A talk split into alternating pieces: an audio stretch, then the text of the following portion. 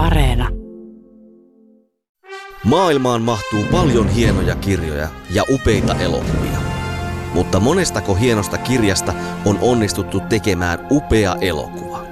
Kirja versus leffa esittelee joka viikko teoksen, jonka leffaversio vetää vertoja alkuperäisteokselle. Yle Puhe. Kirja versus leffa. Toimittajana Jarmo Laitaneva.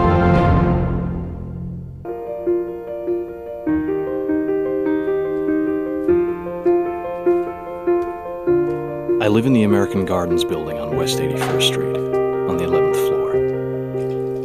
My name is Patrick Bateman. I'm 27 years old. naisviha ja semmoinen niin kuin valkoisen miehen loputon etuoikeus ja täysi välinpitämättömyys siitä, niin, niin kyllä se hyvin ajankohtaiselta tuntui. Että eipä olisi voinut ajankohtaisempaa aikaa tälle löytää aikaa lukea, niin se oli vähän, että sitten mitäs kymmenen vuoden päästä. Millään ei ole mitään väliä, koska nämä hirmutyöt saavat täsmälleen saman verran painoarvoa kuin se, että kuka on Sherrutin puvussa. Jokainen ihminen on erilainen, mutta sitten jokainen on uniikki samalla tavalla. Kaikki puhuu toistensa ohi, kukaan ei koskaan kohtaa ja niin kuin, ei par, ihan hirvittävän paljon ei tarvitse Twitter-feediä mm. rullata ja käydä katsoa keskusteluja, kun näkee, miten ihmiset huutavat toistensa ohi. Ja Tässä oli tämä Me Too, tuli vahvasti mieleen ja sama tämä Trump. Trump oli ollut puolisen vuotta presidenttinä ja sehän mainitaan kirjassa tosi monta kertaa. uusnatsit katsovat Amerikan historia X siitä näkökulmasta, että tässä nyt menee hyvä lupaava natsi pilalle. Kun sä oot siellä pään sisällä, niin sulle tulee siitä huono olo. Sä oot, että tämä on aivan kauheeta. Pää meinaa tuhoutua, kun miettii sitä työn määrää, minkä se Ellis on tuohon panostanut, siis se yksityiskohtien määrä.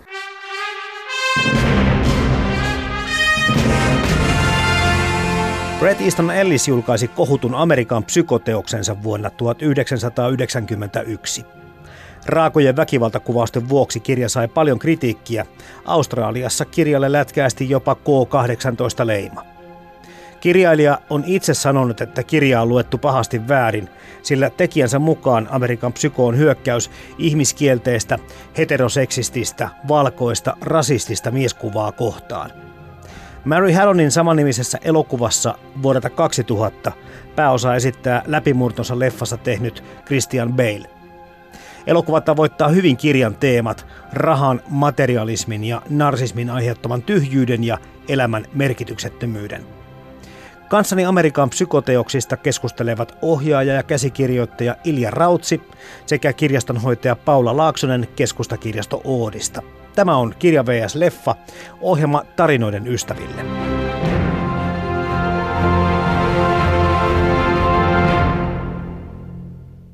Amerikan psyko ehkä kirjana sellainen elokuvanakin, että jonkun mielestä kaikki on tästä jo sanottu. Mutta jos, jos te Ilja Rautsi ja Paula Laaksonen jotakin haluatte tästä kirjasta sanoa, niin pitäisikö tätä jollakin tavalla pyrkiä edes määrittelemään?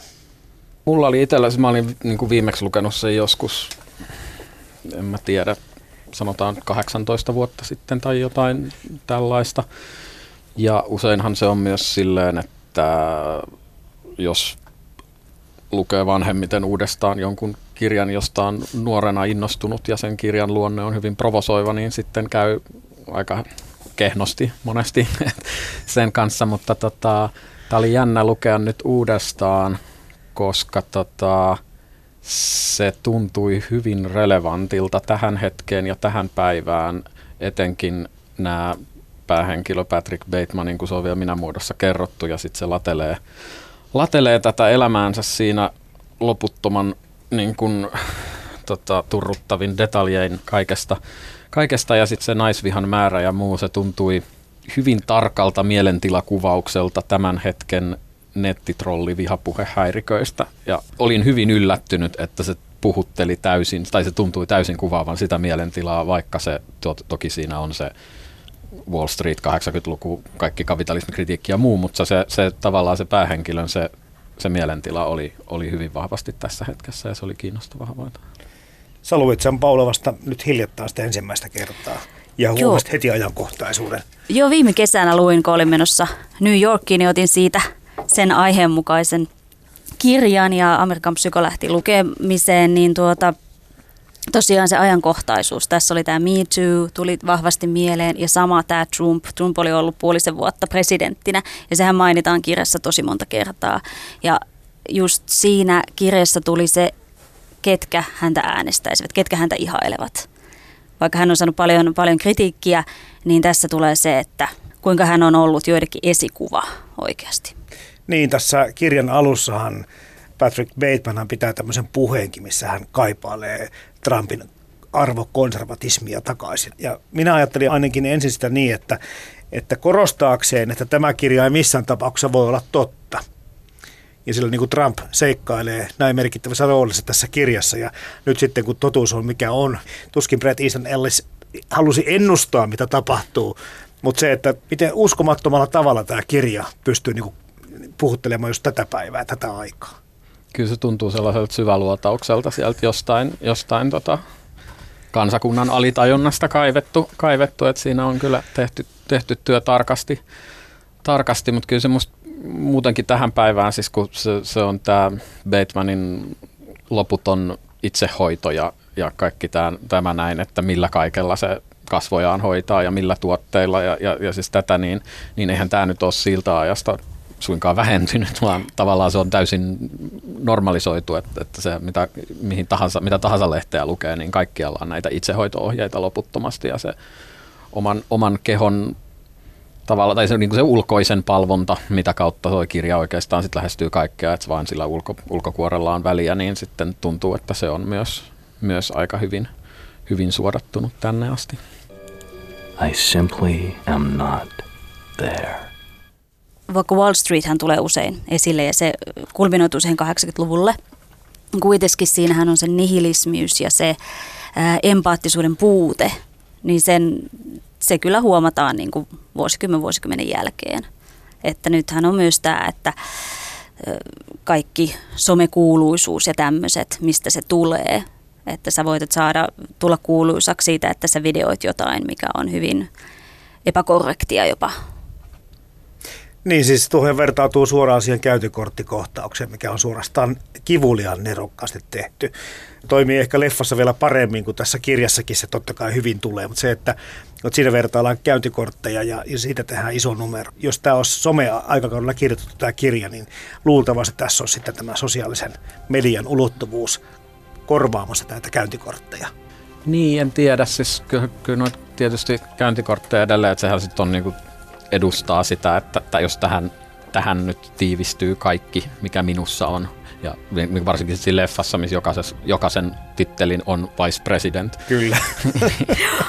ja, ja, ja siis niin kuin tietysti siinä leffassa sit, kun näkee ne käyntikortit ja, ja tavallaan pääsee katsomaan sitä, että kirjassa kuitenkin kaikki on omassa päässä, niin mm. sitten leffassa kun nähdään ne käyntikortit ja ne on hyvin, hyvin tietoisesti musta laadittu myös silleen, että ei ne nyt ihan hirveästi eroa toisistaan. Ei. Kyllä. Ja, ja niin Kuten kuin, eivät he päähenkilötkään. Niin, niin, niin, niin kyllä se niin kuin, kyllä, mutta, mutta siis itse asiassa se on, se on jännä musta, että myös se, että miten kirjassa ja leffassakin tietysti, niin miten ne koko ajan kaikki puhuu toistensa ohi. Kukaan ei koskaan kohtaa ja niin kuin, ei par, ihan hirvittävän paljon ei tarvitse Twitter feedia mm. rullata ja käydä katsoa keskusteluja, kun näkee, miten ihmiset huutavat toistensa ohi ja ajavat vaan sitä omaa juttua ja eivät huomioi sitä toista lainkaan. Ajattelin tätä just niin kuin Instagramissa, yritetään ottaa se yksi hieno kuva, niin niitähän on sitten, kun sanotaan, että on tullut ihan semmoinen fiidi, että, että ota ainutlaatuinen kuva ja kuinka moni on ottanut ihan samanlaisen ainutlaatuisen kuvan. Että yritetään päästä siitä että kaikki on, kaikki, jokainen ihminen on erilainen, mutta sitten jokainen on uniikki samalla tavalla, niin sanotusti. Minäkin tykkäsin hei auringonlaskukuvista ennen Instagramia. Nyt ei oikein jaksa enää innostua sitä. Se on niin kuin menettänyt täysin makuun se koko asia. Mutta hei, vielä tuosta kirjasta, jos puhutaan. Sehän on sitten niin kuin sanottu, otettu vastaan vähän niin kuin ristiriitaisin tuntein. Eli se ihailu, mitä tämä kirja on osakseen, on sitten vastapaino ollut tämmöinen täydellinen sensuurikin joissakin maissa. No mun mielestä aina se, että jos kirjoitetaan asiat, vaikka ne on kuinka pahoja, niin se, että niistä kirjoitetaan tai tehdään jotain muuta taiteellista, kuin se, että niitä oikeasti tehdään. Siinähän on selkeää, tosi vahvaa misogyniaa ja tällaista, mutta sekin, että sen osoittaa, kuinka pahaa se voi olla ja näytetään se, niin ei se tarkoita, että ihmiset menee tekemään samalla lailla, vaan se, että se on hieno, hieno varattava esimerkki. Mutta kautta ihmiskunnan historian tätähän on pelätty, että jos joku jostakin kirjoittaa tai jos videopeleissä tai missä tahansa vähän tapetaan, niin sitten se niin kuin siirtyy reaalimaailmaan. Niin, no siis se tavallaan sitä ei voi, voi ihan sille yksi, yksi yhteen, että siis totta kai taidetta tehdessä sitähän toivoo myös, että se vaikuttaa, koska Kyllä. sillä pyrkii kommunikoimaan, mutta sitten tietysti se, että millä tavalla se vastaanotetaan ja missä tilanteessa kukin vastaanottaa ja millaisen elämän kontekstissa ne on kasvanut ja mitä se ärsyke heille tuottaa. Et, et tavallaan se on aika ristiriitainen tilanne, mutta tota, ja etenkin tällaisissa teoksissa, joka on aika äärimmäinen esimerkki satiirista siinä, että se ei ihan hirveästi tavallaan päästä siitä irti, että sä olet siellä, varsinkin kirjassa Minä muoto ja sä oot siellä Patrick Batemanin pään sisällä ja se on kokonaan, se on 400 sivua siellä ja se tekee sen hyvin tinkimättömästi ja my- myös aika turruttavassakin määrin, kun lukee 400 sivua sitä, että joka luku alkaa puolen sivun kuvailulla siitä, että mitä vaatemerkkiä kukin on laittanut päälleen. Mutta, mutta se, mikä siinä musta on, että sä, sä et seuraa tyyppiä, joka tappaa tyyppejä, vaan sä seuraat loputonta ajatusvirtaa, mikä on aika hienosti kontekstualisoitusta myös sillä, että siinä alussa on se lainaus Dostojevskin kirjoituksia kellarista ja se ylipäänsä se, miten se kirja rakentuu, niin se hyvin sama rakenne kuin Gogolin mielipuolen päiväkirjassa, että se koko ajan karkaa pahemmaksi se sen mielenhäiriö, niin sä menet syvemmälle ja syvemmälle sen mukana. Että et se, se niin kuin vie sut siihen mukaan, eikä päästä siitä irti ja ainoastaan katsomalla sitä kokonaisuuskontekstia sä voit sanoa, että tämä oli itse asiassa satiiri ja tämä on kritiikki tästä asenteesta, mutta koska se tekee sen sen sisäpuolelta, niin sä tavallaan joudut mukaan siihen, eikä se päästä siitä koukusta niin helpolla kuin satiiri, joka nauraa sille asialle. Paul Allen. I killed Paul Allen with an axe in the face. His body is dissolving in a bathtub in Hell's Kitchen.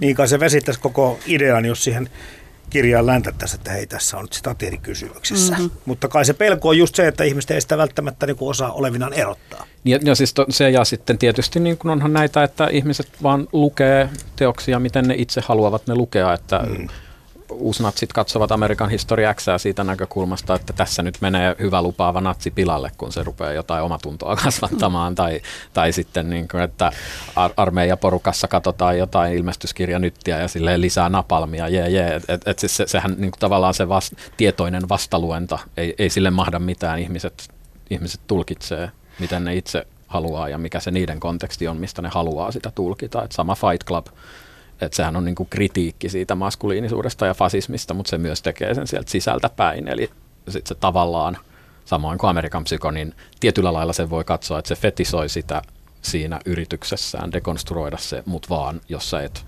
katso sitä sieltä kokonaisuuden kontekstista. Ja luultavasti tarkoitushan on se, että kun sä oot siellä pään sisällä, niin sulle tulee siitä huono olo. Sä oot, että tämä on aivan kauheeta – koska sitten jos ajattelet, että hei, tämähän on hienoa, että miksei näin tehdä enemmän, niin sehän on just, että se on se varoittava esimerkki. Ja siksi se on hyvä, hyvä silleen, että niitä ei sensuroitaisi vaan mm. annettaisiin näin, että näin, näin voi tapahtua, että aina kannattaa, historiasta opitaan joskus vähemmän, niin tässä on se, että dystopiaa tulee enemmän ja tämmöistä, että ollaan ihan siinä realiteetissa, mitä voi tapahtua, niin tämmöinen nihilistinen käytös on kuitenkin aika mahdollista.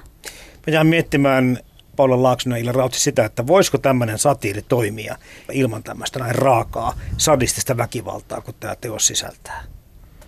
Se olisi vähemmän rehellinen. Toisaalta, kun mietitään, mitä teki Tuomas Vimma Helsinki 12 kirjassaan, niin se toisen vähän niin kuin tähän tähän meidän kontekstiin vähän samalla tavalla sen. Tässä on aika paljon tämmöisiä yhtäläisyyksiä kuitenkin name droppailusta ja kaikista asenteesta, nihilismistä ja ihmisvihasta tai tämmöistä tunteettomasta elämästä kertovaa, niin, niin, niin siitä väkivaltaakin on, mutta aika minimaalisen vähän verrattuna taas Amerikan psykoon. Mitä halutaan tuoda esille. Mietin just noita, noita vitoinen kellopeli Appessiin, niin siinä on väkivalta selvästi mukana. Sitten eläinten vallankumous, mutta siinä on taas poliittinen näkökanta enemmän. Niin siinä ei ole sitä, siinä on, on henkistä, henkistä väkivaltaa alistavista kyllä, mutta ei sitten fyysistä niin paljon. Mutta että joskus se vaan kuuluu siihen, että saa pointin kerrottua. Niin on, se, on semmoista myös se, että mikä se siis muu sisältökonteksti siinä on, että jos tämä tää niin kuin kirjana Amerikan psyko kuitenkin aika mietitään, mitä kapitalismi tekee ja sitten vedetään siitä äärimmäisen pitkälle viety johtopäätös siitä, että jos ihmisetkin ovat tuotteita, koska sellaisena niitä pitää kohdella, niin silloinhan millään ei ole mitään merkitystä. Jokainen on kirjaimellisesti tuotemerkki ja se on puettu sen ja sen valmistajan asusteisiin ja silloin se ja se käyntikortti ja kaikki ovat sitä samaa massaa ja kukaan ei muista, mikä toisen nimi on, koska ei sillä ole mitään merkitystä. Mikä, ne on kaikki näyttää samalta, kaikki käyttäytyy samoin, kaikki on samalla lailla valkoihosia valta-asemassa olevia miehiä, jotka on yhtä sen harmaan massaa, mitä niiden puvut sattuu silloin olemaan muodissa. Ja kaikki puhuu jostain tota, katalogeista ja, ja arvosteluista lainattua juttua ja kaikki sovitaan se tapakulttuuri, että miten pitää toimia ja miten, mitkä ulkoiset merkit täyttämällä olet osa yhteiskuntaa. Ja sitten se taas syö kaiken henkilökohtaisen identiteetin ja merkityksellisyyden ja miten muuten sitten tavallaan voi olla semmoinen individualismin epätoivon huuto kuin purkautumalla äärimmäisiin hirmutekoihin sitä niin kuin blandiutta vastaan, missä se tapahtuu. Niin musta se on loogista ja tavallaan se ei olisi niin rehellistä, jos ei se menisi niin pitkälle se väkivalta. Et mm. se, ja se, että se on inhottavaa, niin, niin totta kai sen, sen pitääkin olla inhottavaa. Ja se, se nimenomaan, että se on niin pitkälle vietyä inhottavaa, niin mun mielestä – korostuu siitä, että sen, sen on pakko olla, koska tämä systeemi, missä se tapahtuu, on niin uskomattoman. Bateman killing Alan and the escort girls, that's fabulous, that's rich. Moni on sanonut, että se on ärsyttävin, ällöttävin, innoittavin, kuvottavin kirja, mitä hän on koskaan lukenut, mutta silti älyttömän hyvä. Kyllä. Ja tässä tämä idealismihän ei ole vieras kirjallisuudessa, että ö, ajatellaan, että joku rikkaus tai tämmöinen elitistinen elämä, niin tulee semmoinen sellainen, että voin tehdä ihan mitä tahansa. Näin, näitä on. Amerikan psykossa on sitä graafista väkivaltaa, mutta tätä on kuitenkin yleensä, että murhataan ja ajatellaan, että miksi, miksi siitä tarvitsisi välittää, miksi en voisi tehdä näin. Hmm. Niin, jos, jos kaikki on yhtä samaa massaa, niin mitä silloin väliä, että kuoleeko niistä joku? Niinpä. Niin ja Bateman itsekin sanoi jossakin vaiheessa, että hänen elämällä ei ole mitään merkitystä, jos hän katoaisi tosiaan tuohon kaakelin rakoon, mikä vessassa näkyy, niin kukaan ei koskaan kaipaisi, eikä se olisi mitään merkitystä. Jolloin jos hänenkään elämällä ei ole merkitystä, niin ei ole muidenkaan. Niin, tai sitten ajatellaan, että on itse paljon ylempänä, että hän voi sitten alempaa kansaa niin sanotusti vaikka murhata. No niin, nyt päästään sitten Donald Trumpin lisäksi toiseen suureen teemaan, äh, kurjat.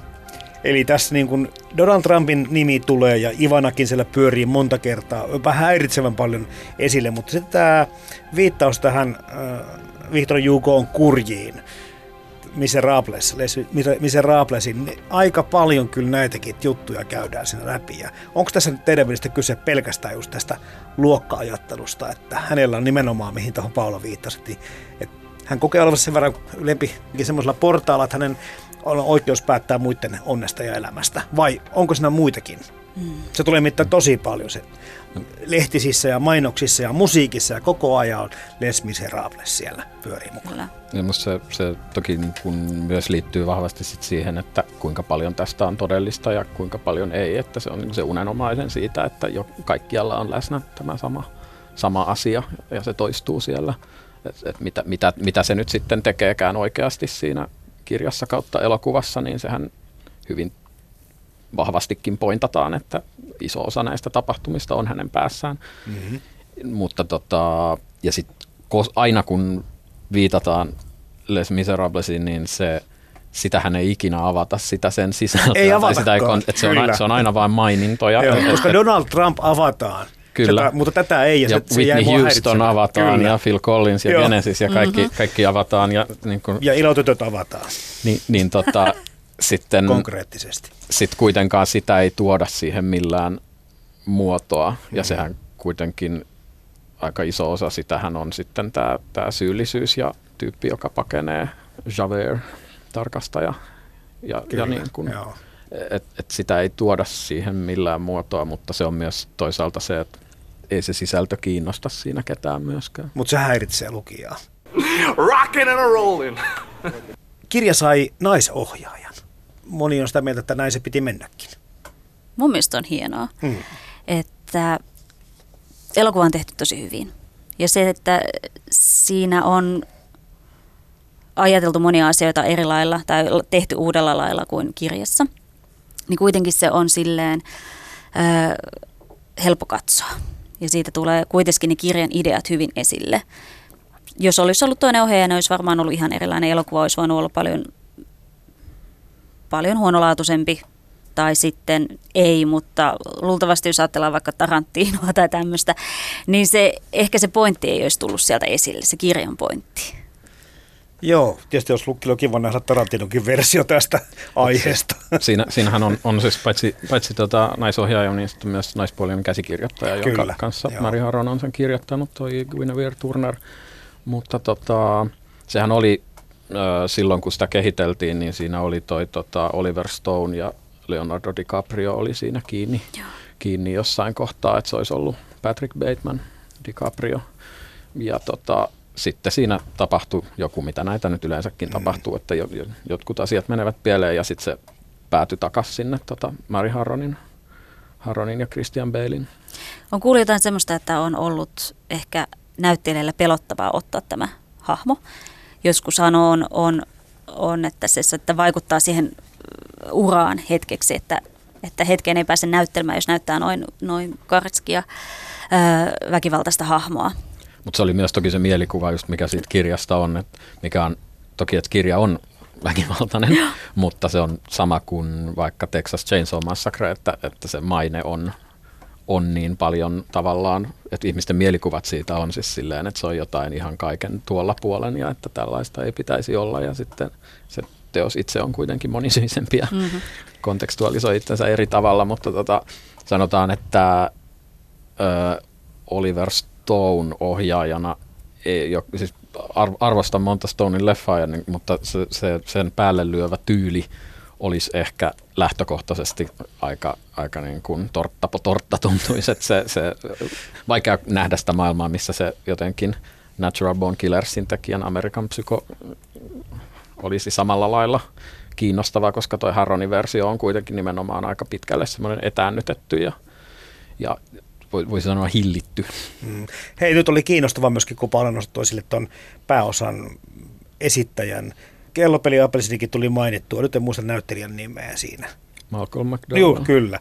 Ja hänen urallaan meinasi käydä niin, että se merkkasi se rooli aika paljon viitotti tulevaa. Mutta Christian Bale hän kävi oikeastaan päinvastoin, että hän löi tässä roolissa juuri itsensä läpi ja se avasi portteja sitten tuleviin suurrooleihin. Joo, ei se, siis ymmärtääkseni Baileyakin on silloin nimenomaan kannustettu, että älä, älä, älä nyt siihen lähde, että tuhoat urasi, urasi mutta tota, toisin kävi. Se on jännä rooli siinä, siinä mielessä, että miten Bale sen tekee on, on, että se esittää ihmistä, joka esittää ihmistä. Kyllä. Ja se on, tekee monesta kohtauksesta hyvin kummallisen ja sellaisen, että vähän niin kuin luotaan työntävän, että sitä, sitä, sitä, ei niin kuin, sitä ei usko siihen, että tämä on totta ja se on aika hyvä viba. Kyllä. Joo, tässä tapauksessa. Jo Bale on aivan uskomattoman hyvä valinta, valinta rooliin ja osa siitä, siitä huumorista, mikä siitä tulee, niin tulee Balein ö, omasta improvisaatiosta käsittääkseni. Että just ö, mm, ö, tanssikohtaus ennen kuin lyö kirveellä päähän ja se, että hyppii narua kuin pikkutyttö, niin on, sille, on tullut häneltä itseltään. Okei. Okay. Joo, se on, se on kuulemma tuosta tota, jostain Tom Cruisen TV-haastattelusta saanut sellaisen lopullisen avaimen hahmoon, että se on Joo. semmoinen valtavan maaninen ystävällisyys ja täysin tyhjä katse. Mä oon kuullut ihan saman, että hän on, hän on nähnyt Cruisen joskus ja hänellä on täydellinen hymy koko ajan, mutta silmiä, silmistä ei nähdä mitään. Niin, niin Mikä se on joo. sinällään hauskaa, koska kirjassa se Bateman kuitenkin kohtaa Cruisen siellä hississä yhdessä Joo. kohtaa. Mitä tuosta elokuvasta muuta? Mulle tuli mieleen sitä ihan, ihan niin kuin ensimmäisestä kohtauksesta lähtien tämmöinen Boy Joes-estetiikka. Ja totta kai tuo teknologiahan menee aina kovin nopeasti vanhaksi ja, ja sitä ei kannata liian tarkkaan tuijottelemaan vasta elokuvaa, että minkälaisilla soittimilla ja välineillä mitäkin tehdään, mutta muuten, muuten mitä tuosta estetiikasta olette mieltä tuossa elokuvassa? No musta se on, se on kiinnostava, siinä on semmoinen jännä, jännä valinta, hirveän haaleat sävyt ja ihmisiä kuvataan ikään kuin mallinukkeja, että ne sävyt on sellaiset ja ne kaikki, miten ne on asemoitu ja muuta, että siinä on, on semmoinen elävien mallinukkeen kavalkaadi. Ja että se enemmän, se on tietysti överimmin satiiri Hmm, kuin kirja, mikä on väistämätöntä, koska, koska tota, kirjassa sitten kuitenkin pakotetaan sinne pään sisään. Leffassa sä tarkkailet ulkoa, niin siinä ei ole mitään mahdollisuuttakaan, että, että se olisi tavallaan jotenkin hienovaraisempi, koska sen kuitenkin is, iso osa siitä on koko ajan se ristiriita siitä, mitä ne sanoo ja miten ne käyttäytyy ja mitä, mitä siellä silmien takana tapahtuu vai tapahtuuko siellä yhtään mitään. Mitään ja sitten se on musta kiinnostavaa myös, että miten se on ohjattu silleen, että selvästi, selvästi esim. tämä tota, Close Sevigny, joka esittää tätä sihteeri Jeania, niin hänet on ohjattu olemaan inhimillinen, kun taas sitten pääosa kaikista muista on ohjattu olemaan mallinukkeja. Kyllä. Ja, ja se johtaa aika kiehtoviin ristiriitoihin sit myös, kun, kun laittaa sen inhimillisen ja mallinuken. Ja sitten tota, tässä iso, isommassa roolissa on sitten se mm, etsivä Kimball, jota Willem Dafoe esittää. Se, musta se on hauskasti venytetty siitä kirjasta se rooli, koska sitten siitä tulee myös semmoinen, että kun kukaan tässä maailmassa ei oikeasti puhu toisilleen, niin sitten se tuntuu olevan jotenkin silleen vilpittömän kiinnostunut siitä, mm-hmm. mitä se Bateman oikeastaan tekee. It's Bateman, Patrick Bateman. You're my lawyer, so I think you should know I've killed a lot of people. Ja Bateman vähän niin kuin hämääntyy sitä koko ajan, että mitä tämä, Joo. mitä tämä kundi niin kuin aikoo ja haluaa ja meinaa, kun tämä pyörii tässä kyselemässä tämmöisiä henkilökohtaisuuksia. Joo, ja se on selvästi se Dafoe on myös ohjattu silleen, että se esittää kohtauksen sisällä eri mielentiloja siitä, että välillä näyttää ihan siltä, että nyt se epäilee tota Kyllä, tappamisesta ja välillä näyttää siltä, että se vaan haluaa kaverata sen kanssa ja välillä siltä, että se ei oikeastaan tiedä yhtään mitään ja se on kiinnostavia valintoja. Ja tuossa ajattelin samaa, että muuten kaikki on tuntuu tosi steriililtä, että ei ole tavaraa eikä mitään, mutta tosiaan tämä sihteeri, niin hänen vaatteet eroaa kaikkien muiden vaatteista ja oikeus muistaakseni hänen, hänen työpöydällä on jotain tavaroita, jotka mm. niinku tuo semmoista inhimillisyyttä. Mutta Bateman huomauttelee sitä vaatteesta Joo. vähän väliä, että voisiko vähän vaihtaa fiksumpaa päälle.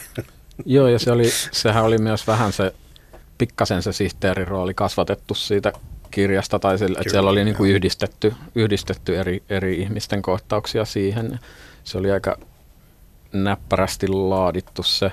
Se on vähän itsellä nyt, kun sen katsoi uudestaan luettuaan kirjan. Mä oon tuon leffan nähnyt aika monta kertaa kyllä, mutta nyt, nyt katso uudestaan kirjan lukemisen jälkeen, niin se, se jäi vähän mietityttämään se lopun sihteeri löytää hänen piirroksensa ja järkyttyy, että miten se nyt liittyy tähän satiirikuvioon ja muuhun, että siinä on haettu vähän sellaista tavallaan inhimillistä kosketusta ja järkytystä, mutta ei se, se ei tavallaan johda mihinkään ja sitten se lopputulema on, että this is not an exit kuitenkin ja, että se ei, ei, ei tavallaan millään ei ole, ole merkitystä, niin se jäi vähän mietityttämään, että mitähän tällä ratkaisulla nyt pohjimmiltaan on haettu ja miksi.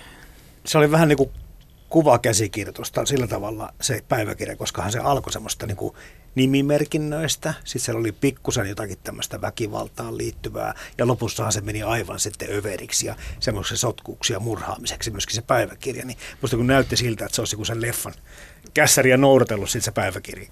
Vähän ehkä alleviivaavaa, mutta mitä toi huumori, tuossa leffassa tämä satiirin omaisuus tuodaan tämmöisellä överimmällä huumorilla selkeästi myöskin, sitä vähän niin kuin vahvistetaan.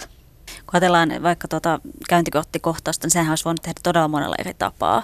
Mm. Niin tässähän oli, oli se, että kun ne lait, laitetaan sitten, samanlaiset miehet laittaa samanlaiset kortit ja sitten, että se fontti, sekin on niin täydellinen, niin se vaan on, on koominen, mutta siinähän voisi tulla, siitähän voisi tehdä semmoisen psykoottisen tai tämmöisen, mutta että sehän on tosi hienosti tehty.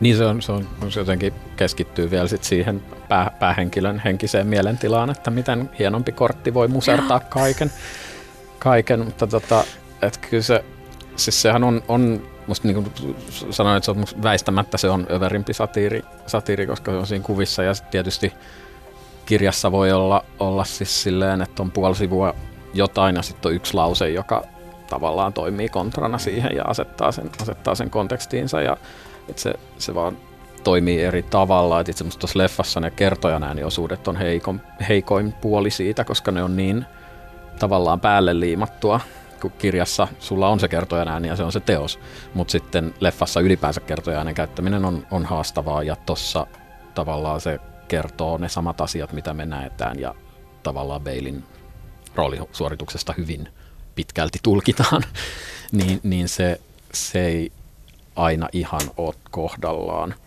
Sitten myös jäi mieleen se Dorsia, se ravintola, joka oli hip, mikä on ollut 90-luvulla just semmoista, että pitää olla tietty ravintola, mihin menee tai ei ole ei ole mitään, niin siinä, siinä sitten kaikki haluaa mennä sen Dorsey ja sinne on mahdotonta saada niitä, niitä paikkoja ja sitten se vie johonkin toiseen joka oli viime viikolla suosittu ravintola ja sitten, sitten nainen on niin, niin sekaisin, että siellä, onko, ollaanko me Dorsiassa oikeasti ollaan, mutta näissä lautasissa lukee jotain muuta, mutta tämä on Dorsia. Niin, siinä uskotaan mitä vaan, jos niin tarpeeksi halutaan. No kirjahan on raaempi, sadistisempi ja, ja näissä, just näissä yksityiskohdissa on paljon kuvailevampi. Mutta silti tuo elokuva mun mielestä onnistuu välittämään sen hyvin sen saman tunnelman, että ei tarvitse tosiaan niitä sisälmysten kaivamisia näyttääkään katselijalle, kun se välittyy se sama tunnelma kuitenkin, mikä se kirjassa on. Eli siinä tämä Haron on kyllä onnistunut tosi hyvin. Ja se on tosi, se on niin kuin hyvällä maulla tehty mm. ratkaisu, mm. että kuitenkin kirjassa se on, se on sitten lukijan päässä ja sitten leffassa se tasapaino siinä, että jos siellä yhtäkkiä tulisi törkeästi splatteria, niin ei se, ei se vaan, ei se, se, se veisi liikaa huomiota. Kyllä. Se kuva on niin vahva, että ei, ei se tavallaan enää toimi sinä, sinä satiirina, mikä se on. Ja elokuvassa tuodaan mun mielestä hyvin esille sitä, että entäs jos mikään ei olekaan totta. Että niin, ehkä vähän vahvemmin se leffassa niin, tämä että eritelmä vielä. Jos heitetään moottorisaha alas ja halkastaan ihminen ja sitten kukaan ei mitenkään huomioi sitä eikä näe verta, verta missään myöhemmin, niin siinä on vähän sille, että tapahtuuko tämä oikeasti vai ei. Sehän on jo siinä heti, kun se tota, sen Jared Ledon murhaa kirveellä ja sitten se raahaa sitä ruumissäkkiä sen tota, yövartijan ohi. Niin sit siinä on vaan niin kuin verivana menee pitkin sitä lattiaa ja kukaan ei kiinnitä mitään huomiota, niin tavallaan se luenta on väistämättä heti siinä, että, että tässä niin kuin mitätön, mitätön mies yli yrittää kokea merkitystä teke, niin kuin hirmutekojen kautta. I don't think I can control myself if you stay. Something bad will happen. Muistatteko Ilja Rautsi ja Paula Laaksonen, missä ensimmäistä kertaa törmäsitte tähän teokseen, kirjaa ja elokuvaa ja minkälaisia fiiliksiä, tuntemuksia ne on silloin teissä herättänyt? Olisiko ollut 90-luvulla, kun tämä kirja ilmestyi, tai koska sitten suomennettiinkin, niin veljeni kertoi tästä mulle. Ja hän just oli hyvin kiinnostunut siitä, että mitä kaikkea kauheuksia se tekee. Ja samalla niin kuin kirjoittaa, että kaikki tapahtuu nyt. Että oli tästä niin kuin tekstin laadusta, laadusta tai tästä tyylistä oli hyvin kiinnostunut. Ja olin silloin sen verran nuori, että en, en ruvennut sitä lukemaan. Ihan hyvä. Kyllä. Ja sitten on tullut aina silloin tällöin, tällöin vastaan. Ja tosiaan tässä jostain syystä olin ajatellut, että se liittyy on, vaikka se on Amerikan psyko, että se on jotenkin 1800-luvulla. Että ehkä jotenkin Vilte ja Jack-aikaa ajattelin, että kaikki on samalla ajalla, kaikki sarjamurhaajat tai tämmöiset. Ja sitten kuulen, että se on 90-lukua Wall Streetia, juppiaikaa, sillä että ahaa, mielenkiintoista. Mutta luin tosiaan kirjan vasta paljon myöhemmin, eli, eli noin vuosi sitten. Ja le, leffan katsoin silloin, kun ilmestyi että sitten, mutta sa, tosiaan sitten kun kirjan olin lukenut ja katsoin leffan sen jälkeen uudestaan, niin sain paljon enemmän elokuvasta irti. No kumpiko Ilelle tuli ensin, leffa vai kirja? Mä luin kirjan, siis musta leffa tuli 2000. Musta tuntuu, että mä oon joskus ehkä 98, 99 lukenut sen kirjan, kirjan jotain tällaista. Et silloinhan, mitähän, no, mä oon itse ollut silloin jotain 19, niin, niin tota, ei siinä ihan ihan samalla lailla avaudut ne viitteet ja muut kuin nyt kun sen luki uudestaan. M- mutta tota, kyllä siinä jo silloin mä muistan sen vaikutuksen, mikä siinä, kun siinähän on, on tavallaan se semmoinen jatkuva kanavanvaihdosefekti, eli, eli kun se luettelee vaatemerkkejä ja ö, ihmisiä ja murhia ja niiden yksityiskohtia ja kaikkea samalla tai täsmälleen niin kuin samalla äänensävyllä ja samalla painottomuudella, tai että ne kaikki on samanarvoisia, eli millään ei ole mitään enempää väliä, ja se, se, siinä se Ellis musta tavoittaa, tavoittaa todella hienosti sen, sen, että mikä se mielentila on, ja se, että millään ei ole mitään väliä, koska nämä hirmutyöt saavat täsmälleen saman verran painoarvoa kuin se, että kukaan Serrutin puvussa. Ja... Mä en usko, että kukaan tähän pystyy suhtautumaan sillä tavalla, että olen lukenut tai olen katsonut, mutta en muista. Eli tämä on varmaan tehnyt kuitenkin kaikkien kuin lähtemättömän vaikutuksen, mutta pystyttekö te vielä niin palauttamaan niitä tunteita sitten vielä, että mitä te mietitte ja ihmettelitte silloin, kun tutustuitte?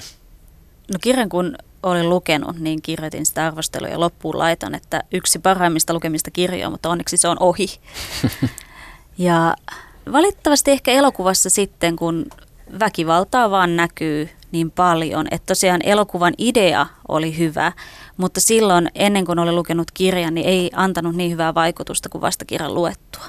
Eli se, se menee ehkä vähän sekoittumassaan silloin. No kun täällä kirjalla on tämmöisiä K18-statusta ja sitä on sensuroitu ja poistettu myynnistä ja niin poispäin, niin miten sitä, kun työskentelet tosiaan kirjastohoitajana Uudissa Paula Laaksona, niin minkälaisiin tilanteisiin tämän kirjan osilta olet joutunut? Elokuvaa kyllä löytyy, mutta kirja on semmoinen kulttimaineinen, eli sitä on melkein hankala saada enää. Että ei sitä, ei sitä noin vaan hyllystä saa, että varausjono joutuu. Onko sitä vähän vähemmän vai, vai onko ne jotenkin niin piilotettu jo tuonne niin varaston syvyyksiin?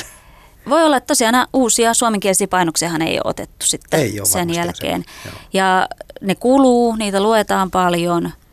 Toinen on se, että sitten kun on tosi suosittu tämmöinen kulttimainen kirja, niin ne jää sille tielleen helposti. Oletko joutunut koskaan keskustelemaan tästä teoksesta kenenkään kanssa ikään kuin, että suositteletko tai että kun tulee semmoinen kymmenenvuotias lainaamaan, niin ehkäpä otamme tuosta mieluummin Nalle Puhin vierestä hyllystä kuin tämän. Mitä tämmöiset nuoretkin kyselee on taistelun kirjaa jostain syystä, aina välillä Oikeasti? tulee. Kyllä. Ja tuota, mutta ei ole tullut semmoista, että nuori ihminen on tullut kysymään Amerikan psykoa. Että kyllä sen, joka sen lainaa, niin yleensä tietää, tietää. Että mitä on, mitä on tulema pitää. Mm. Minkälaisen vaikutuksen se Ilja teki sinun silloin? Tai mitä tuntemuksia herätti? Ei ole mitään selkeää sellaista mielikuvaa. Se oli myös aika tavallaan ylitsevyöryvä myös, että, että sitä oli hirveän vaikuttunut siitä, mutta ei osannut artikuloida ehkä miksi niin hyvin. Et nyt, nyt se oli jännä, kun se luki uudestaan ja sitten kun on, on itsekin tehnyt kirjoittamishommia enemmän, niin sitten ihan pää meinaa tuhoutua, kun miettii sitä työn määrää, minkä se Ellis on tuohon panostanut, siis se yksityiskohtien määrä ja siis se, että miten se vaan on panostanut siihen mielenlaatuun niin paljon, että se on tuottanut 400 sivua tuollaista materiaalia, joka ei kuitenkaan siis turruttavuudesta, tieto, niin kuin sellaista tietoisesta turruttavuuden käyttämisestä. Huolimatta pääosin ei tunnu turruttavalta, tai siis että se pysyy kiinnostavana se meno ja se päähenkilön kuvaus, vaikka se perustuu vaan niin kuin loputtomaan luettelointiin. Ja siis se, se määrä asioita, mitä sen on täytynyt ottaa selvää niitä luetteloita varten, vaikka se olisi niistä tiennyt jo jotain etukäteen, niin siis ei, ei huh. Yleensä haluan lukea kirjat kirjan ja tietää mahdollisimman vähän kirjailijoista. Mutta tätä kun luki, niin oli silleen, että minkälainen prosessi tämän takana on, että olisi vähän kiinnostava kuulla. Patrick, why here? I've seen you looking at me noin musahommat tuossa, kun tuli toi, toikin mainittua nyt tässä, mutta Hugh Lewis and the News Genesis, Whitney Houston saa aikamoista analyysiä. Minkälaisia merkityksiä te annatte sille, että popmusiikki nostetaan tuossa niin kuin kaikkien muun toiminnan niin kuin rinnalle niin tasavertaisena tekijänä? Ja... No siis mä en voi enää kuunnella Hip to be Squarea, että mä en ajattele niin kuin kirvesmurhaa Mun mielestä se oli elokuvassa tuottu hyvin, hyvin esiin, että siinä kuunnellaan sitä musiikkia. Vaikka mm. sä olit sitä mieltä, että se oli niinku luettelomaista, niin mä jotenkin ajattelin, että se oli sitten, että, se, että musiikki saadaan elokuvassa myös esitettyä, niin se toi siihen semmoista hienoa. On... Ja sitten se sopi tiettyihin, tiettyihin kohtauksiin, tietyt musiikit niin kuin oli sovitettu hienosti. Entäs tämmöisiä kriittisiä ääniä, että popmusiikin ikään kuin tyhjyys on tässä sitten samalla tavalla nostettu tämän rinnalle tämän kaiken muun rikkaan elämän tyhjyyden kanssa. No se, siis se ja siis tavallaan ne analyysit niistä biiseistä, niin siinähän tavallaan sivulauseissa se usein analysoi itseään ja sitä teosta, tai koko kirja teosta siis, koska siellä on, on se, että joku biisi kertoo siitä, että kertoja ei opi mitään, kertoja ei kasva. Ja se on tavallaan se romaanin lopputulema myös. Ja, ja siis se, myös se, että joku Whitney Houstonin biisi, josta on se, että tota, koska tässä maailmassa on mahdoton samaistua kenenkään toiseen ihmiseen, voimme samaistua itseemme. kokea empatiaa itseämme kohtaan. M- mutta tota, siis musta se, se on aika nerokas sovitusratkaisu siihen elokuvaan, että kirjassahan ne on aina omia kappaleitaan, ne, ne, miss, ne musi, musiikkianalyysit, ja, ja sitten leffassa ne, se on laitettu aina mansplainaamaan niitä kappaleita maksetuille seuralaisilleen tai, tai sitten mie- miehelle, jonka aikoo juuri tappaa kirveellä. Et, et, et, et siis siinä on jotain todella herkullista, että et se nimenomaan vielä se tapa, millä se selittää ne, mitkä on hyvin sellaisia kirjoitetun arvostelun tuntuisia, että et nämä ovat ne merkitykselliset asiat ja se, että minkälaisen, miten banaalilta se kaikki vaikuttaa. Ja toki popmusiikkihan tietysti myös se, että se herättää äärimmäisiä tunteita, mutta jos heti kun sitä rupeaa purkamaan, niin aika banaaliltahan se vaikuttaa. Mm-hmm. Mutta siitä, siitä kuitenkin – Musta myös sit se, että jos on, on tällä lailla sosiopaattinen kuin tämä päähenkilö tässä, niin sit se on tavallaan se, että mistä hakee niitä tunneimpulseja ja muuta. Että sitähän on, on musta sit nähty tuossa tossa vaikka Drive-leffassa, missä se päähenkilö on myös jossain, jossain määrin sosiopaattinen ja sitten se saa tunnekokemuksensa ainoastaan niistä popbiiseistä ja sitten se kokee olevansa tarinansa sankari sitä kautta, että se ratsastaa sillä fiiliksellä. Tässä tuli myös toi vähän niin kuin popkulttuurin mainstream-asia, että, että joillekin on tärkeää tuntea musiikkia, mitä muut ei tunne. Ja tässähän oli se, että, että Hugh Lewis and the News oli se ykkönen tässä. Ja sitten kun tämä etsivä tuli siihen ja sanoi, että hei, oletko kuullut tästä, tämä on tosi hyvä levy, niin sitten oli silleen, että niin ei. hän kielsi, joo. joo. Ja se on, se on mahtava lisä leffaan, koska sitä, Kyllä. sitä, ei, sitä ei ole kirjassa, Joo. että se on laitettu se etsivä vielä. Siinä on se yhteenkuuluvuus, mutta sä Ile Rautsi toimit sitten käsikirjoittaneen ja ohjaajanakin, niin mitä muuta nostat sitä leffasta sellaista, mikä, mikä tekee sinun vaikutuksen? Oh, no se kyllä siinä aika moni, moni asia teki vaikutuksen nyt siis eh, itse asiassa vielä enemmän nyt, kun, kun luki sitä kirjaa ja leffa oli kohtalaisen hyvin muistis, vaikka mä katsoin sitten sen leffankin nyt vielä uudestaan. Todella taitava se sovitus mun mielestä on. Ja se, mitä en muistanut, on, että kyllä varmaan 95 prosenttia kaikesta dialogista on sana sanaan napattu Dialogi sieltä on, kirjasta. Kyllä. Ja se on tosi taitavasti tehty myös se, koska se, se dialogihan on hyvin tietoisesti sellaista aika ulkokohtaista, ja, tai siis, että miten siihen on saatu ladattua eri tunteita ja muuta, ja miten sitä tulkitaan sitä sitten, että mikä, mikä siellä on siellä taustalla, tai että kuinka tota rauhoittavissa aineissa ne mallit ovat siellä jossain baarissa, kun ne puhuvat, puhuvat siitä, että onko tota Gorbachev tuolla baarissa vai ei. Molemmat on kuitenkin sairaskertomuksia paitsi päähenkilöstä, niin myös kansakunnasta ja ihmiskunnasta, niin, niin kyllä se, se musta välittyy nimenomaan siinä että myös, että miten se on saatu annosteltua se Christian Balein mania kautta täys semmoinen blank turtuneisuus. Ja miten se kasvaa sitä loppua kohti ja miten se epätoivoisesti yrittää saada jotain merkityksellistä jostain samalla tietäen, että se on mahdotonta ne on aika vaikeita asioita tehdä, siis se on äärimmäisen taitavasti etenkin henkilöohjattu, että et muutenhan se on aika sellaista perusleffakerrontaa siis tavallaan, että on, on niin kuin yleiskuva ja sitten on lähikuvat ja, ja tälleen, että siinä ei ole mitään hirveän elokuvallista ilotulittelua, mutta tot, mikä myös varmasti johtuu siitä, että se filosofia on ollut, että pitää olla tämmöinen etäännyttävä ja hillitty ja nimenomaan korostaa sitä, sitä, että kukaan ei koskaan kohtaa, mistä tulee hyvin vahvasti semmoinen olo, että pääseekö mä nyt tähän sisään vai en, saaks mä tästä kiinni, että miksi, miksi näiden ihmisten mikään asia ei vaikuta minun tunteellisesti.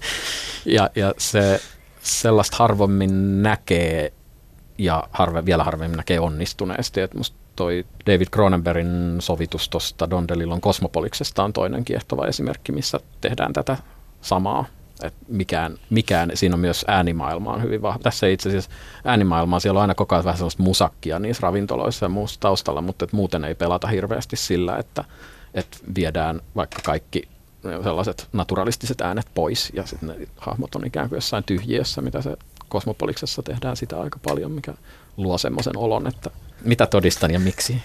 Hey, Paul! Ah! Miten tätä haluaisitte sijoittaa tämän teoksen nimen, kun Amerikan termiä nyt on, on käytetty aika paljon, aika monissakin merkittävissä teoksissa on, on sitä Amerikan historia X, on Amerikan gangsteria ja Amerikan beautya. Ja... No tämähän on tehty 89-90-luvulla kirjoitettu, että on ehkä niitä ensimmäisiä. Mutta sitten mietin vaan, että olisiko se sitten viittaus ihan psykoon, että oli psyko ja sitten Amerikan psyko, että minkälainen olisi, jossa niin kuin amerikkalaisen kulttuurin psyko. Ja tämä mennetiin tähän New Yorkiin ja Wall Streetiin. Joo, psykohan tämä totta kai vähän kumartelee päähenkilön nimestä lähtien, että en tiedä, että muuten löytyykö sitten Ilja Rahosen sun mielestä semmoisia tiettyjä yhteyksiä, jos mennään sinne Hitchcockiin. No ehkä, ehkä siinä mielessä, että se on niin kuin sairas kertomus, että, Joo. mutta toki, toki Hitchcockin tapauksessa, niin siinä kuitenkin jännitetään hahmojen puolesta ja, mm, ja kyllä. näin, että tässä, tässä, tässä niin kuin tavallaan ei, ei voi sanoa, että jännitetään kenenkään puolesta, että enemmän, enemmän niin kuin tarkkaillaan, että, että miten sairas tämä kulttuuri on, jossa, jonka niin kuin vaikutteissa itsekin aika vahvasti elää. Ehkä pieni jännitys siitä, että jääkö päähenkilö kiinni ja toisaalta vähän sitten taas, mitä väliä sitten silläkään on. Niin, niin. niin se, se, sehän, sehän siinä tavallaan on, että, että mitä, no se, se olisikin siis silleen kiinnostavaa just sitten, että mikä olisi sitten toisen kulttuurin psyko, koska tokihan tämä just tuosta kapitalismista lähtien, että se on hyvin siinä niin kuin Amerikan, Amerikan puitteissa ja se menestyksen merkit on just ne, ne perinteiset ja, ja niiden seuraaminen ja se, että se psykoosi, mitä se tuottaa, jos ne ottaa itseisarvoina. Sitten on osa ihmistä niin kuin intoutunut pohtimaan sitä, että minkälaisia merkkejä tässä romaanissa ja elokuvassa on se siitä, että kaikki onkin sitä vain mielikuvitusta ja unta. Sillä ei välttämättä liity mitään niin kuin merkitystä, miten se menee. Kritiikki menee perille joka tapauksessa, mutta onko tämä relevanttia pohdintaa? Ensimmäisen kerran kun näin elokuvan, niin ajattelin ensin, että siinä on menee niin kuin nämä pukumiehet sekaisin. Että se ei juuri tämä Paul Owenin Allenin murha oli silleen, että olikohan sen tappanut vai jonkun muun, kun siinähän sitten kerrottiin, että hän on, löy- hänet on löytänyt.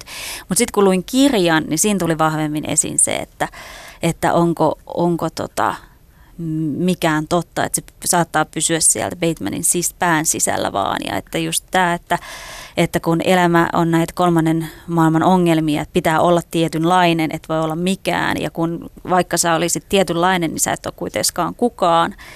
Niin sitten tulee tällaisia himoja, joita, joita sitten ei kuitenkaan pysty ehkä, ehkä tuomaan esille ja se pysyy vaan pään sisällä.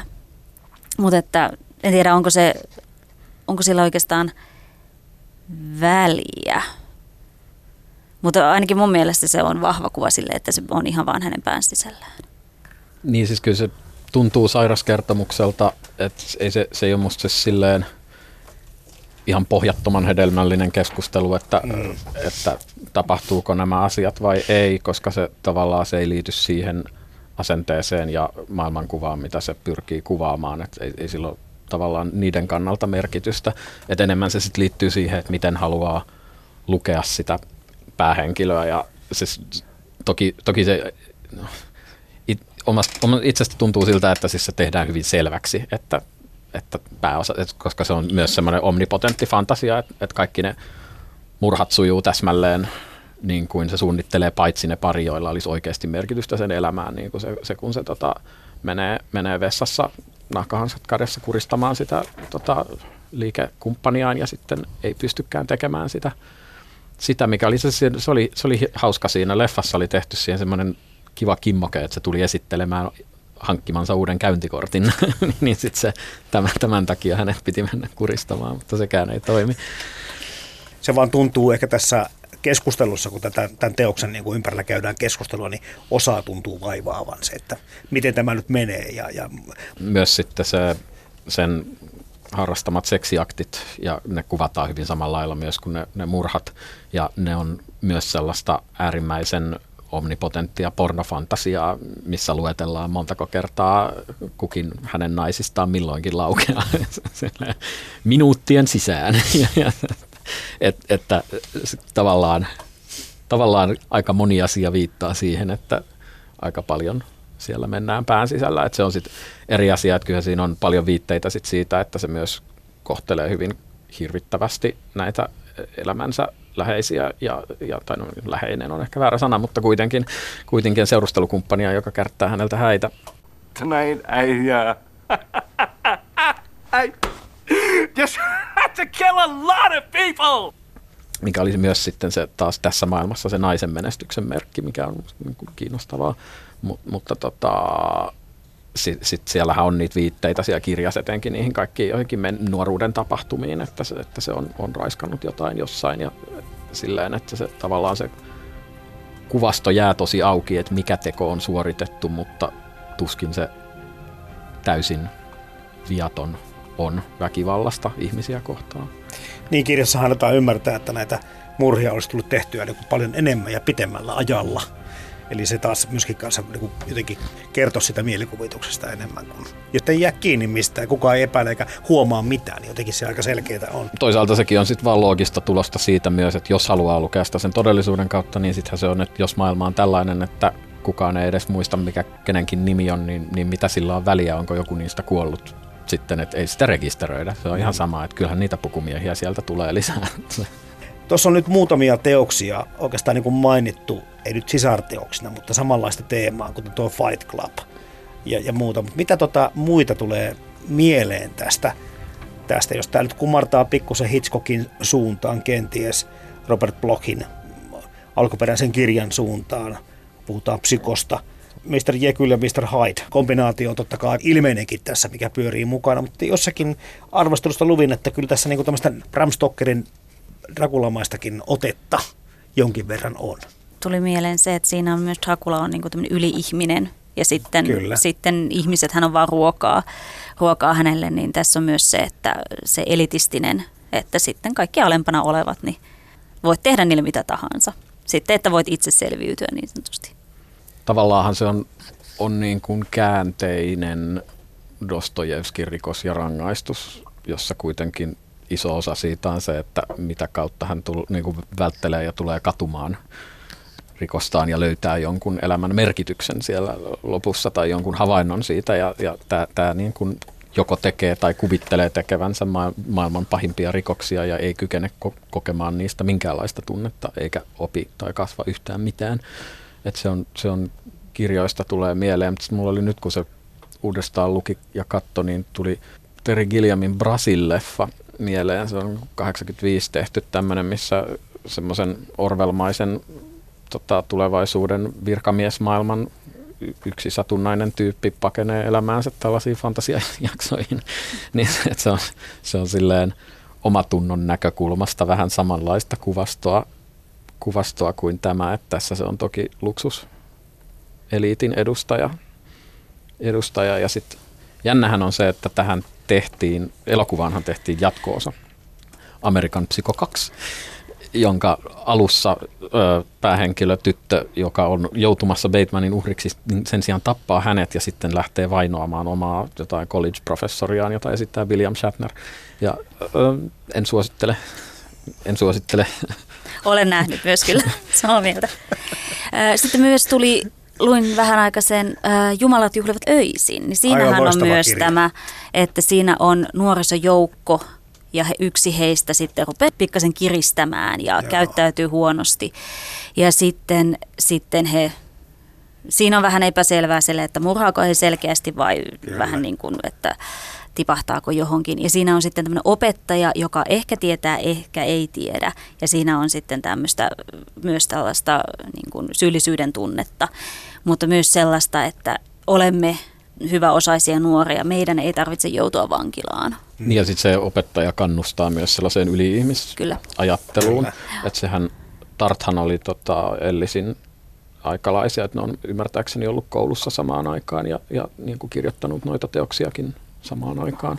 Ja oliko nyt Tartin Tiglistäkin tulossa elokuva? Muistatko on, lukeneeni? on jo, on, on Aivan tota mahtava. kuvat, kuvattu jo, mutta en tiedä milloin se on tulossa. Bateman. what are you so fucking zany about? I'm just a happy camper. elokuva jälkivaikutteista, niin se, se Nicholas Winding Refnin Drive tulee mieleen, mutta sitten myös tota, tämä Nightcrawler, missä Jake Gyllenhaal on tämä paparazzikuvaaja, jossa on dialogissa on ainakin siis silleen, että se on musta hyvin näppärä tavallaan päivitys kautta sivuversio, koska sekin on hyvin Amerikan psyko, koska nimenomaan, että se on se korppikotka, joka mm. käy kuvaamassa näitä onnettomuusjuttuja ja sitten saa niistä rahansa. Ja se päähenkilö puhuu täysin sellaisin niin kuin motivaatio opaslainauksin, että se kaikki dialogi, mitä se sanoo, on aivan uskomatonta kuunneltavaa, että siinä ei ole todellisuuden häivääkään, että se puhuu sellaista hyvin kirjoitettua, että, näin, näin pärjäät, elä, näin saat ystä, menestystä, ystäviä ja vaikutusvaltaa, niin se, se linkittyy kyllä. Kun on kohtuullisen tuoreesta kirjasta ja elokuvasta kysymys, niin mitä uskallatte sanoa tästä kirjasta ja elokuvasta?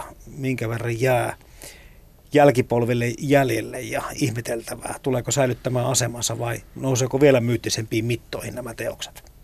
Kyllä mä veikkaisin, että tulee kestämään, elo, siis kirja toki paremmin kuin elokuva varmasti, mutta tota, tä, tässä ennen kuin tulin tänne, olin syömässä lounasta ravintolassa ja siellä lähti soimaan Phil Collinsin Sussudio.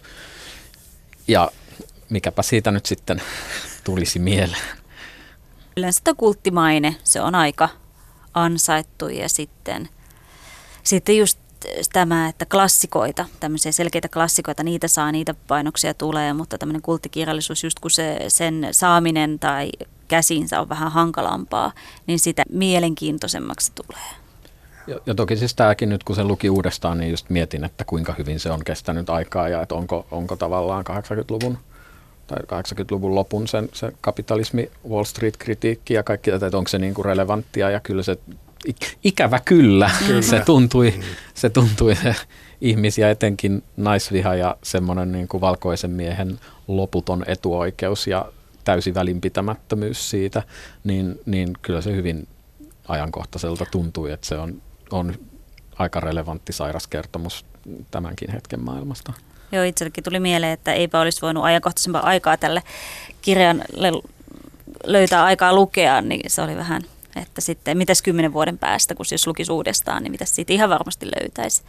Pitää toivoa, että se ei ole vielä ajankohtaisempi kuin nyt. Mutta siis tavallaan niin kuitenkin, että se, se maailmankuva, mitä Bateman tuossa edustaa, se pohjaton naisviha ja kyvyttömyys kokea toisten, toiset ihmiset arvokkaiksi ihmisiksi ja kaikki se, niin sen, sen ruumiillistuma on Yhdysvaltain presidentti tällä hetkellä. Että et, ei, ei se nyt sille ihan ikävä kyllä. Ei se ohi mene. Ei. Et en, en olisi, sinällään olisi kiinnostavaa, että mitä, mitä mieltä Bret Easton Ellis on, on näistä kaikista.